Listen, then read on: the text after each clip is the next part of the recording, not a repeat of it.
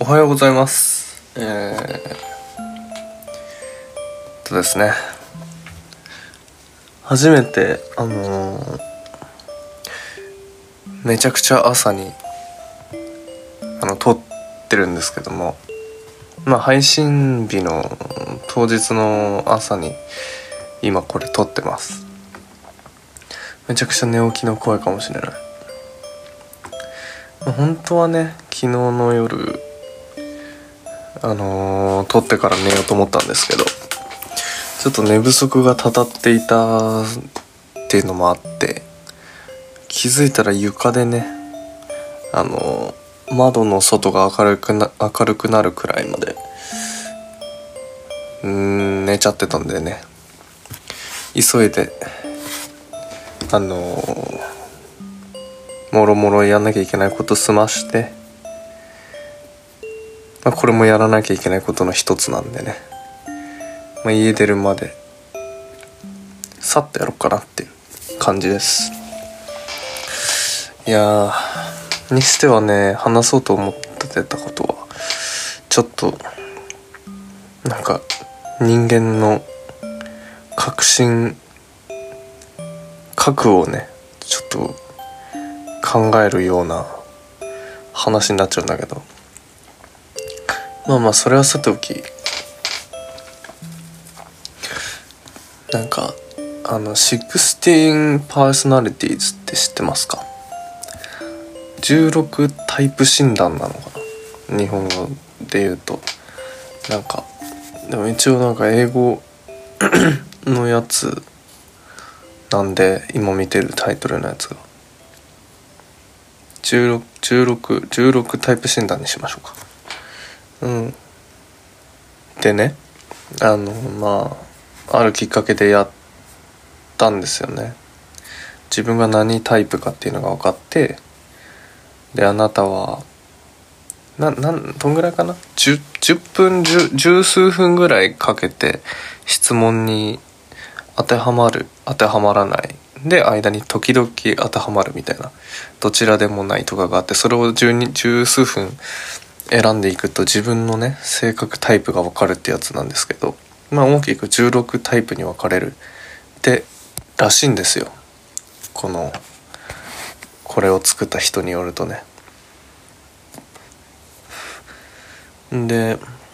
まあ多分前からそうなんだけど、僕はね、建築家型らしいんですね。で、まあ随分前もこれ多分やって、あ、俺は建築家タイプなんだなって思ってたぐらいだったんですけど、改めてね、自己分析ちゃんとしようと思って。この建築家型の性格とかいいとこ悪いとこみたいなのを読んでいくと、ちょっとね刺さりすぎてしんどいね、これ。まず建築家型の性格って言って、大見出しの後いきなり本文あれだからね、この上なく孤独って書いてあるからねそらアルファルドにもなるし、最初のシングルの曲名は孤独な星になるわなって思ったけど、そういう断片的なところじゃなくて、本当にこう、なんだろうな、当たってるっていうか、もう考え方っていうか、なんで人付き合いがうまくできないんだろうとか、なんでこう自己肯定感もともと低いはずなのに、自分のこの価値観には自信がね、潜在的にあるんだろうとか、そういうのの答え合わせができて、まあ面白くもあり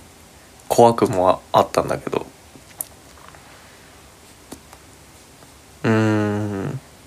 まあ今ね、その建築家型の性格のところの文を出して今話してるんですが、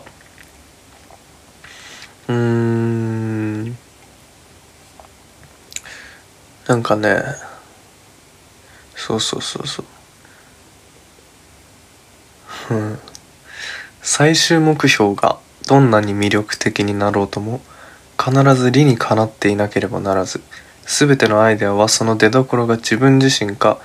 他人かにかかわらず、絶えずこれは機能するだろうかという断固たる目で検証されるべきなのです。当たってるね。このメカニズムはあらゆる物事や人々に対して常に適用され、これが元でトラブルに直面することも多くあります。これがね、さっき言った常に多分これは正しいんだろうか、これは間違ってるんだろうかっていうことをね、物事に対して考えているし、多分その自負があるんだろうね。だからそれを他人には求めてしまうというか、なんかそれ本当に大丈夫みたいな感じとかってこう、まあ、仕事だったり、まあ、自分自身がやりたいこととかについても結構、常に疑いの目を持ってやってるし、まあ、政治とかってそうじゃないですか。まあ、なんか角が立つからさ、変なことは言わないけど、なんか例えば地域でお世話になってるからって多数派でね選ばれた人が、じゃあ政界で上に成り上がっていって、結局ね最初の時言ってたのと違うことをやってるじゃんみたいなねことになっちゃったりするからさ、常に有権者っていうのは疑いの目を持ってね、あれこの人なんか最近言ってることおかしいぞとかね、あれこう言ってたのに全然やってないぞとかね、そういう目で見ることこそがやっぱりこう正しいってね、まあ多分僕の価値観だとそうだから、そういう感覚をいろんなものに持っていてっていうねことはあるから、怖いなこれ、当たってんなとか思いながらね、っていう感じなんですよね。ちなみにこれと同じ有名人はですね、クリストファー・ノーラン、アーノルド・シュワルツネッガー、ブレイキングバッドのウォルター・ホワイト。これ最悪ね。こいつと同じなの最悪ね。めちゃくちゃ好きだけど、ブレイキングバッド前回も話した通りめちゃくちゃ好きだけど、これ最悪ね。こいつと同じはやばい、破滅します。ぐらいですかね。っていうのがまあオープニングというか前半の話で用意してたもので、あとは本当今回はねオチとかないんだけど悩みがまあありまして、なんかね、なんだろう、本当に自分ではそんなつもりがないんだけど、言い訳が多いんだって、僕って。っていうのも、まあなんか最近目につく、思い起こせるだけでも2つの例があって、なんかね、まず上司との会話ね、でこういう資料をちょっと作ってって言われて、でまあ自分なりに考えて作ったのよ。で見せた時に、例えばね、本当具体的な断片で言うと、まあ、地図 Google の地図をね引っ張ってきて、でその上にそのピンを打って、でそこに丸1丸2ってやって、その施設の名前をリストで並べていくっていう資料だったんだけど、でまあ全体的にね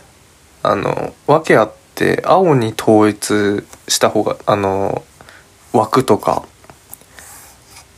青に統一した方がいいっていうのは分かってたんですよ。その資料を渡すクライアントが青っぽい色をよく使ってたからね、分かってたんだけどもそのピンをね青に自分で作ってる時に一人でねやってる時にしたらなんか海とかその Google マップの色的にねなんか目立たなかったの全然。だからこれ見づらいなと思ってそこだけ赤にしたんですよ僕。そんでまあ全部作り終えた後にそれを見せたらその上司がいやここ赤にするのはセンスないねってまあ半分冗談みたいな感じで、まあ、言ったんですよね。でそれはさもう僕の中で一回フィルター通してる話だからさフィルター通してる話だからこれそうなんですよねって言ってまあ言い方気をつけてよもちろんいやそうっすよねなんかこれ Google マップの色的に赤にしないとあんま目立たなかったんですよねって言った時のまあその苦そうな顔苦そうな顔をしてたのを僕は覚えていて、でまあその後その人とまあ、プライベートというか仕事終わってからちょっと飲む機会があっての時に山口くんがね言い訳が多いって言われたんです。ほうとどういう時ですかって言ったらその地図のねピンの色赤にした時とかもうこうだねって言われた時にそうですねでいいとその今更終わった後に色がどうだったからこうでしたって言われたって別に変わらないとっていうね。なるほどと。まずこれが一例でまあその後、まあ、全然違う時に恋人と会話してる時もこうこれ2例目なんだけど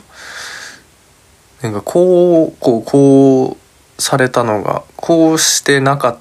た何々をしてなかったのが嫌だったとかみたいなねことを言われた時になるほどねってそれでそう思ってたのかって言っていやあれ実はさこうこうこうでこうだったんだよねっていうその背景を説明してるつもりなだけなんだけどいや別にそれを言われたところでその時嫌だったのは変わらないしっていう風に言われたんですよ。と思ってどちらも共通してるんだけどあれなんですよ僕は特にこれほんと信じてもらえないかもしれないけどそれを言う時の心理状態って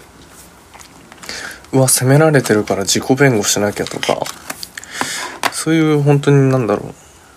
自分をかばうための意味ではないんだよね。まあっていうのも本当こういう考え方って16タイプ診断のさっきの建築家型と通じてるかもしれないんだけどなんかこれが嫌だったとかこれが良くないみたいな指摘を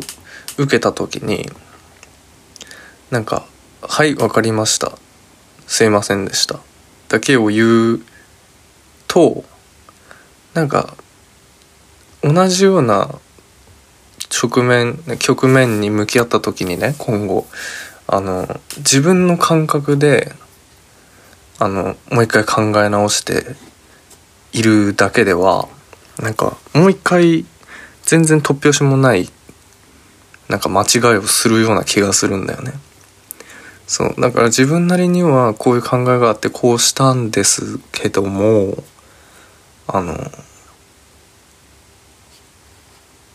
逆にどうしたらなんかベストでしたかねっていうのをね多分すごい聞きたいんだよね個人的に。だから多分、まあ、その言葉をもっといい感じで盛り込めばいいのかなってこれを聞いてて思ったんだけど、この2つのね例を聞いてて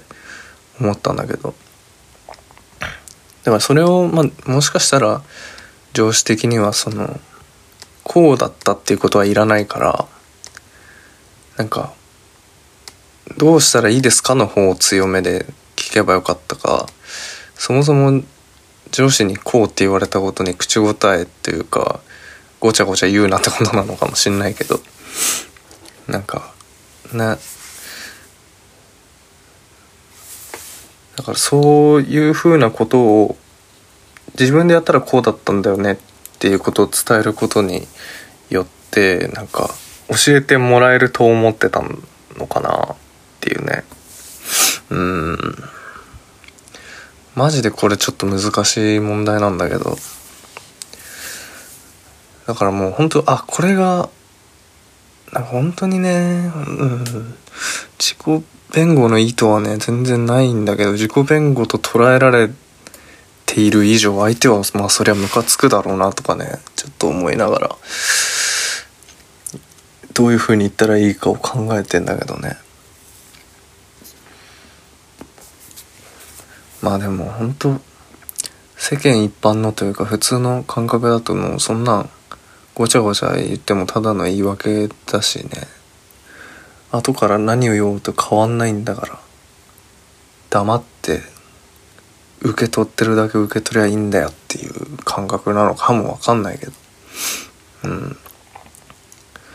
もう向上心というかねその同じミスを犯さないようにしたいというこの変な半分完璧主義者みたいな意識があるからさ、多分だからもう自己弁護とかする暇なく分析したいから、何が悪かったかどうすればいいかをちょっと早いとこ教えてくれませんかみたいな感じなんだよな僕。だからそれはね全員がそれが心地いいわけじゃないし、そういう自分の感覚だけに従って生きていくと、そういうね人間関係の相互が生まれるというのはもうこの16タイプ診断のところにも書いてありますからね。でね、もう全人口のわずか 2% なんですってこの建築家型の人。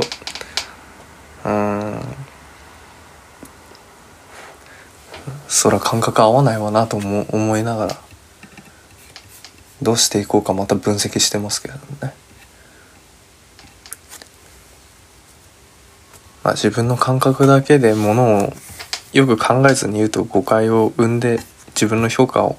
落とすんだなとね、改めて教訓として知った出来事でした。どうですかね、やっぱ言い訳ですかこれまあいいや、ジングル。アルファベルの180光年。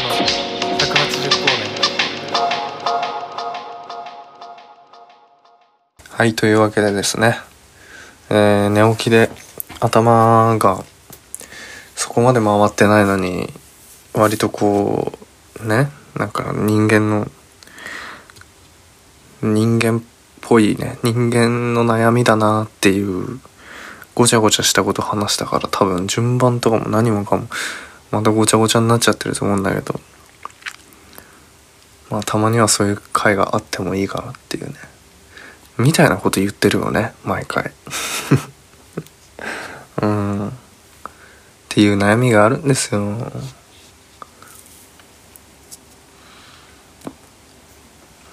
だからまあ建築家型のこの思想はね、いい方に働かせられるように建築家型としてはですね、もっと分析してもっとデータを集めてですね、失敗しないようにですねしていかないといけないなと思うんですよ。このやり方でしかできないからね多分ね。はい、今の言い訳です多分